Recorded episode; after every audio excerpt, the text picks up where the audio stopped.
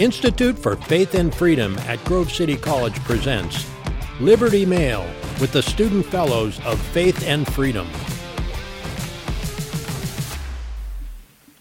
Hello and welcome to Liberty Mail. I'm Grace Riley. And I'm Aaron Jenks. And we're here at National Harbor. We're at CPAC still, and as we're recording this, we're finishing up the conference. So while you're watching this, the conference will be done, and you'll be able to look at some of the videos that we've been putting out since then. And today we're going to analyze those and break them down a bit. Um, we've been having a really great time at the conference. Aaron, any thoughts? Yeah, conference has been great. Today's a little gloomy. It's I think you can see behind us. It's a little rainy on the Potomac, and so coming back and forth from the hotel to the CPAC is a little uh, bit of a mess. But today we spent the majority of our day at CPAC. Um, we got there at 9:30 a.m., 10 10 a.m. and stayed for the majority of the day. We were just getting back to the hotel, mm. and so we have a lot to talk about. And uh, in general, the atmosphere in CPAC today was a lot more uh, thriving than yesterday. There's a lot more buzz because I really think that you had presidential nominations speak today. You had Nikki Haley talk. Um, a lot of people that ride in the Trump train are coming in because he's talking tomorrow for uh, an event guest. And then even you had Mike, former uh, Secretary of State Mike Pompeo. Yeah, so there were a lot of really great speakers today and coming tomorrow. So definitely the energy is increasing at CPAC. And today we did Man on the Street videos, which you can check out on the YouTube and on social media. We should have a few up by the time that you're hearing this, so be sure to look for those. And we, ex- we asked some interesting questions to some of the attendees at CPAC. And we found that we were talking to a lot of young people. There were a good amount of young people today where, um, you know, they had a lot of thoughts and were really enthusiastic about conservatism and about being a change in our country. Yeah, and I, I'll throw it up to uh, statistics, but comparing this uh, man on the street video t- uh, from last year, last year, uh, the people that we interviewed, I would say, let's say we got like 25 people. We only could run with about uh, half of those people that, or half of the videos that we took because they were quality videos. This year, it just seemed that almost every single person, I think there was only one that we were not going to use, but every person gave a really quality, great answer, and they knew what they were talking about. They seemed really passionate about what they were mm-hmm. talking about, and they seemed happy to be there and happy to be interviewed. Yeah, so we had a lot of really good conversations today, and we'll go over a few of the questions and our takes on them.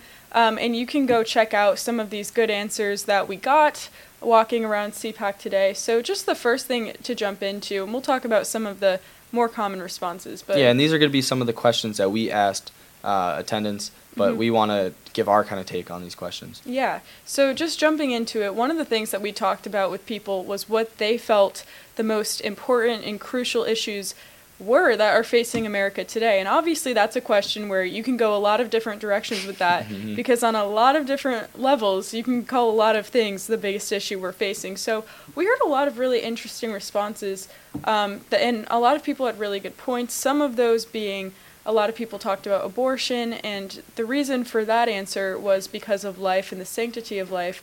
So they kind of said that starting for, from the very basics of life, liberty, and the pursuit of happiness, if you don't um, have life, then you can't have anything else. So that's why they thought that was the biggest issue. So at its foundation, I think that's a really good point. Um, and there was a lot of other responses having to do with there were some having to do with election integrity, some having to do with communism and understanding leftist policies and why we shouldn't have them implemented and we shouldn't support those leaders. So a lot of really good, interesting conversations. Yeah, I think my favorite uh, response, and I kind of agree with this because when I think about this question, there's so many important issues where, okay, if someone throws this to me as a, a working research, I can get into it and I'm already motivated to make a positive change on that. Mm-hmm. But when I kind of just think about politics in general in an American state, um, and what this one gentleman said that really resonated with me is okay, how do we kind of put reform into the government, and how do we put reform into how our political parties act within the government? So I think that addresses a lot. Uh, one thing, which is, I said, I, I think the other podcast, it addresses um, the medium of exchange where we can hold our elected officials accountable. So if we can kind of work into that process, and one the one uh, specific he brought up was one vote, one bill po- uh, voting. And so I really thought that was an interesting uh, topic. Well, I'm not going to spoil it too much, so head over to the video on YouTube, uh, and you yeah. could be able to watch that. But I really thought that was a great uh, segment and a good, or yeah, good sentiment to have is that okay, there is a lot of change that we need to uh, reform within the government and understand how political parties are acting. Well, exactly, and I think to that to that point, the sentiment as well was that yeah, beyond just issues, beyond picking just an issue that's Mm.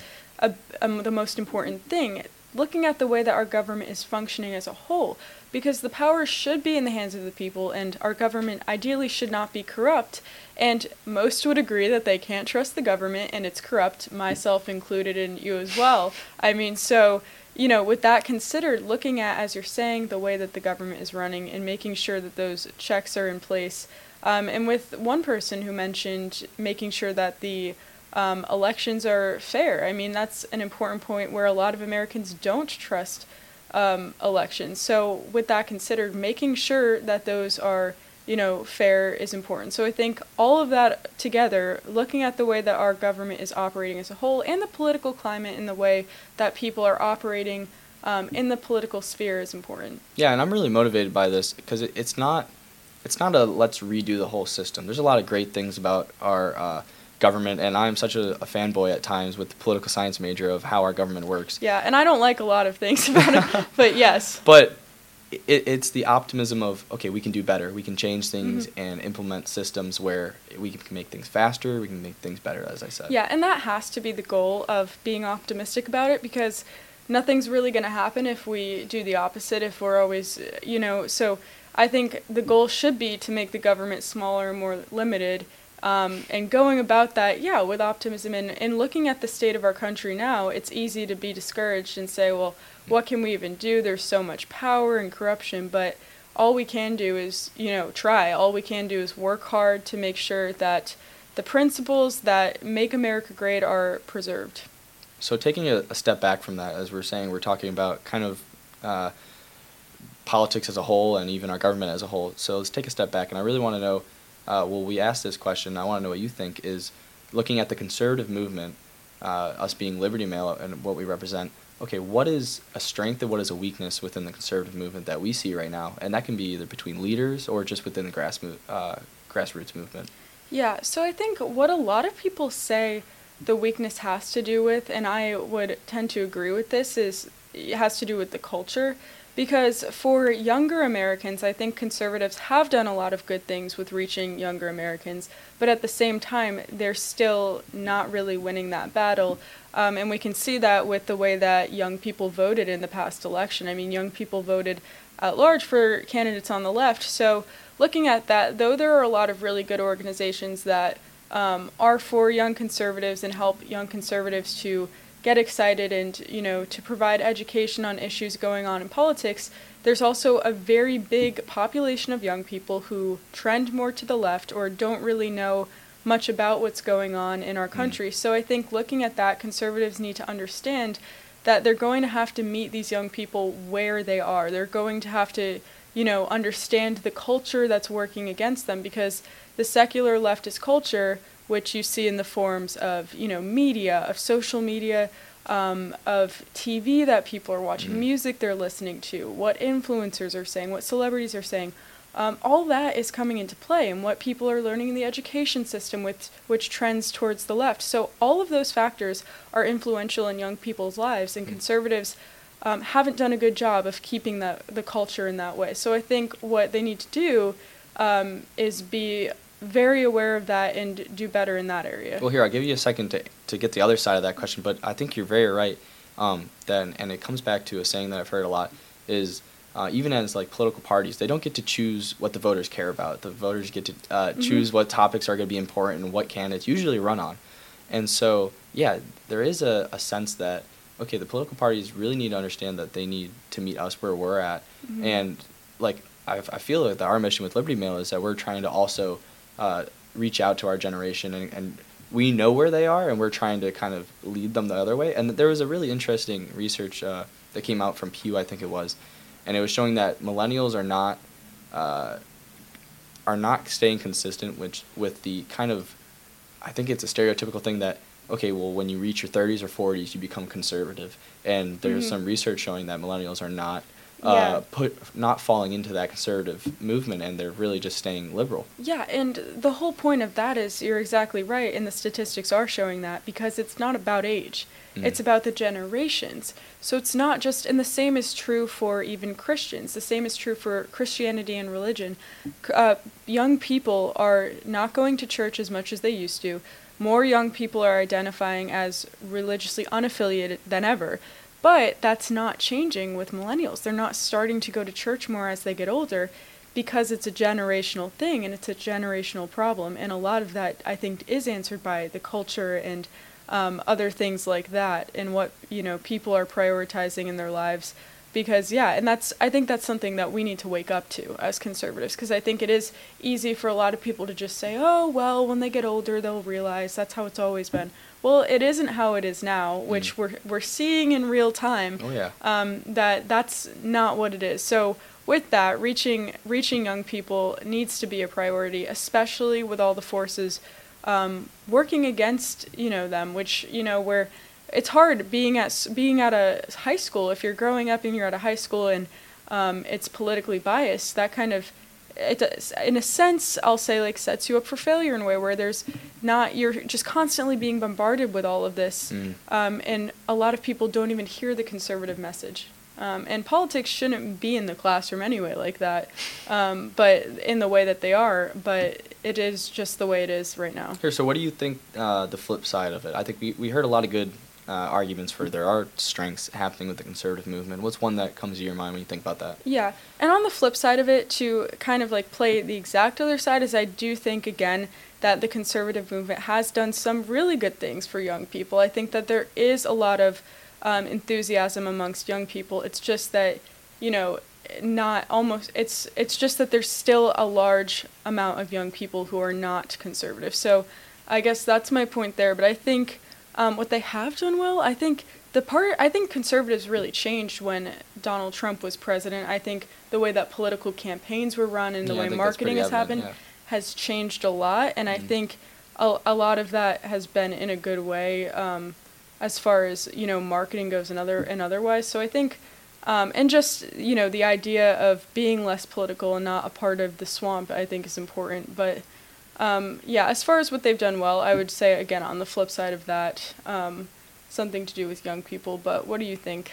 Well, just from personal experience, I think there's so many individuals who are personally motivated, Mhm. and it, it's it's out of a place of humility. It's out of a place of uh, wanting to do good, and I think that is so genuine within uh, a lot of people within the movement, and I think that's such a positive uh, at the grassroots movement. That's how you get people excited at the grassroots movement, and that's how you really, I think, change uh, the culture eventually. And so I'm really proud of that, uh, seeing that within CPAC too, and then also in my own experience.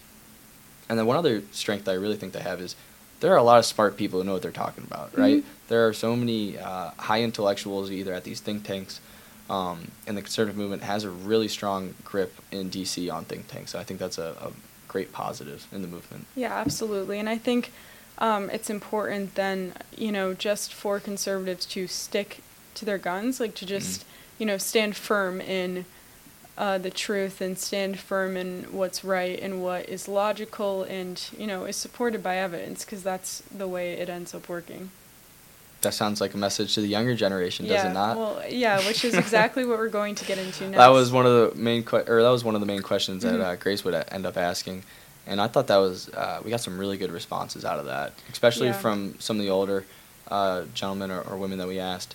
Um, we didn't ask really the younger generation that question yeah, well, as strong. I did ask a few. So there's me a yeah, yeah. definitely check out the video. Um, there was this one young man that said he basically said in a message to his peers, you know, you guys need to do your research. You need to be looking into issues and understanding why you know you think certain things. And I thought that was a Mhm. great point from you know peer to peer in a sense where he was saying okay guys i understand that you scroll on social media all the time. Well you shouldn't do that. You should be you know doing research into more important things. So i thought that was a really good point from a younger person. But again yeah from some of the older um, people that we talked to there was some great advice. By older just not in gen z they gave generation z some great advice. So you'll definitely have to be on the lookout for that. Mhm. And almost, I'll say, from my own personal uh, uh, advice, and to really butcher uh, Plato is that, or, or, not Plato, but to really butcher Socrates is that you, you know what you don't know. Mm-hmm. And so there's so much information being thrown at, especially our generation growing up on social media, and there's so many different news stories that come out, and so almost have the the reference of mind that you do not know what the truth is right now. So like that one gentleman or one young man said, uh, going along with that, take five minutes to go at least look up this news story before you let it change your whole aspect exactly. of how you think about X, Y, or Z topic. And Jordan Peterson said too, what you don't know is more important than what you already know, and that's you know kind of drawing on that the understanding mm-hmm. of you know. Um, you don't know everything, and understanding that what you don't know is really important and you should be looking into things you don't know and trying to always be learning. That's just a general life advice thing, even. Mm. And it's a great characteristic, I think, to have that humility. And especially in your 20s, man.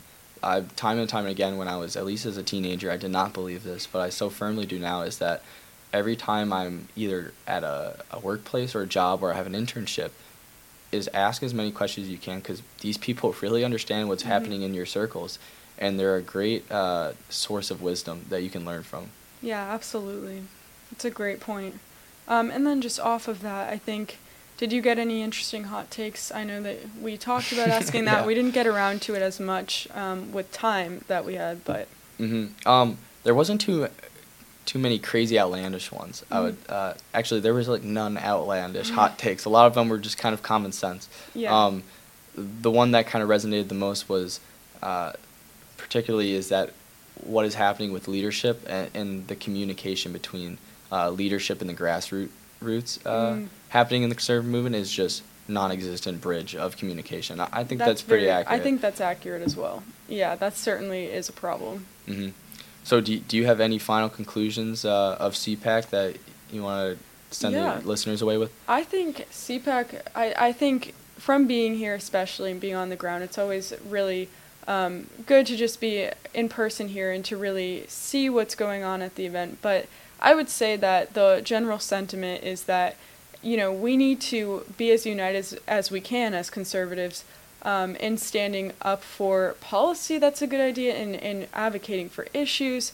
Because when we're unified together doing that, we're going to be a lot stronger than if we're all kind of in these different subgroups. So I think at CPAC, that's been evident where there's a lot of different speakers that have been really great, um, but we are all, um, you know, we all should be coming together to stand for the basic foundations of what we believe. Um, and I'm I'm hopeful that the young people that are here are inspired. I think that it was a really great time, and there are a lot of young people here, which is really encouraging always. Mm, and I want to send you away with with one thought: is that no matter take away any preconceived notion that you have right now as a listener of CPAC because politics, especially more than anything, change so often. And so, just like CPAC, um, it, let's say you thought it was too libertarian for you, you thought it was uh, too populist over the past couple years.